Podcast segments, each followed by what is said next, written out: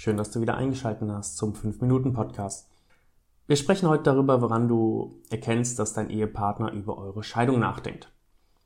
Lass uns direkt zum ersten Anzeichen gehen. Ihr streitet über jede kleinste Kleinigkeit. Jetzt wirst du sagen, wow, Simon, da hast du jetzt aber eine Weisheit ausgepackt.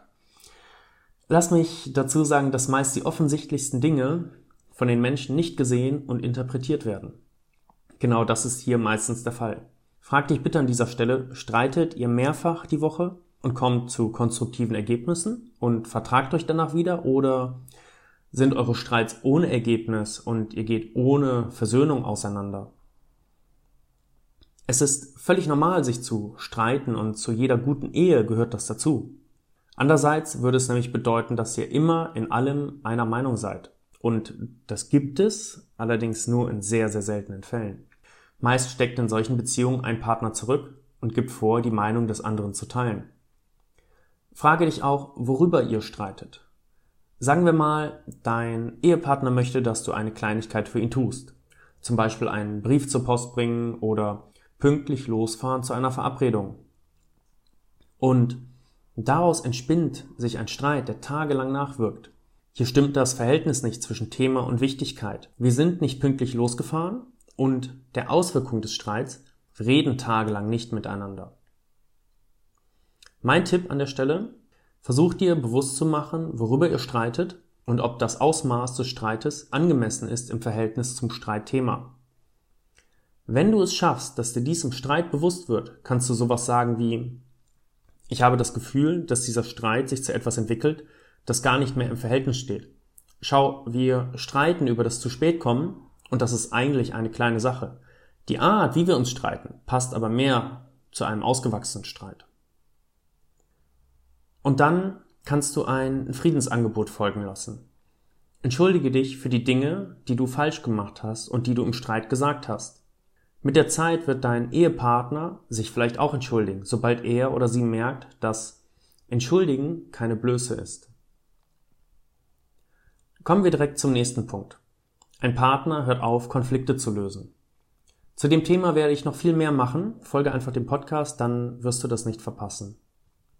Wenn du also das Gefühl hast, dein Partner möchte Konflikte einfach aussitzen und ignorieren und noch schlimmer, hat resigniert, denn egal, was er oder sie sagt, es bringt ja eh nichts, dann ist das ein extremer Anzeiger, dass ihr auf eine Scheidung zusteuert. Punkt drei geht in eine ähnliche Richtung. Dein Ehepartner zieht seine Zuneigung zurück und du hast das Gefühl, dass eure emotionale Bindung nicht mehr stark ist. Meist ist das ein Hinweis darauf, dass dein Ehepartner sich mental aus der Ehe löst. Bevor wir zu Punkt 4 kommen, zieh vielleicht einmal für dich ein kurzes Resümee. Wenn du jetzt schon bemerkt hast, dass die letzten drei Punkte auf deine Ehe zutreffen, ignoriere es nicht länger. Wenn diese Punkte zutreffen, dann spürst du das sicherlich auch unterbewusst und vielleicht hilft diese Folge dir, diese Dinge an die Oberfläche zu bringen. Das tut am Anfang wahrscheinlich weh, sich einzugestehen, dass es Probleme in deiner Ehe gibt. Aber glaub mir, dieses Eingeständnis ist der richtige Weg. Denn ein Problem lässt sich nur lösen, wenn man weiß, dass es existiert. Schau zur Lösung auch gern bei meiner Seite vorbei, kontaktiere mich und gemeinsam schaffen wir es, deine Ehe wieder zu einer liebevollen und wertschätzenden Partnerschaft zu transformieren. Schauen wir uns noch Punkt 4 an. Dein Ehepartner hat wenig Interesse an gemeinsamen Aktivitäten und gemeinsamer Zeit. Am liebsten verbringt er oder sie Zeit mit anderen und die Zeit mit dir ist nur ein notwendiges Übel, da man dies in einer Ehe so macht Punkt 5. Bitte immer mit Vorsicht genießen. Ihr habt keinen Sex mehr oder nur noch sehr wenig Sex in eurer Ehe. Ich sage mit Vorsicht genießen, weil es sowohl sexlose Ehen gibt, die sehr gut funktionieren, weil bei beiden Ehepartnern kein Sexualdrang mehr vorhanden ist. Dies betrifft aber nur einen kleinen Prozentsatz. Beim Großteil der Ehen trifft das nicht zu. Jetzt wirst du vielleicht fragen, was ist viel, was ist wenig? Nun, wenn du an eine Zeit zurückdenkst, in der ihr euch nicht mehr in der Anfangsverliebtheit befunden habt, sondern bereits im Ehealltag angekommen wart, du hattest aber trotzdem das Gefühl, eure Beziehung ist von Liebe und Zuneigung geprägt und ihr seid glücklich, Das Maß, das ihr in dieser Zeit an Sex hattet, ist euer gemeinsames Maß. Das kann dreimal in der Woche sein oder aber auch alle drei Wochen. So wie ihr beide damit glücklich wart. Verlangen und Leidenschaft machen unser Leben lebendig und sind instinktiv in uns verwurzelt.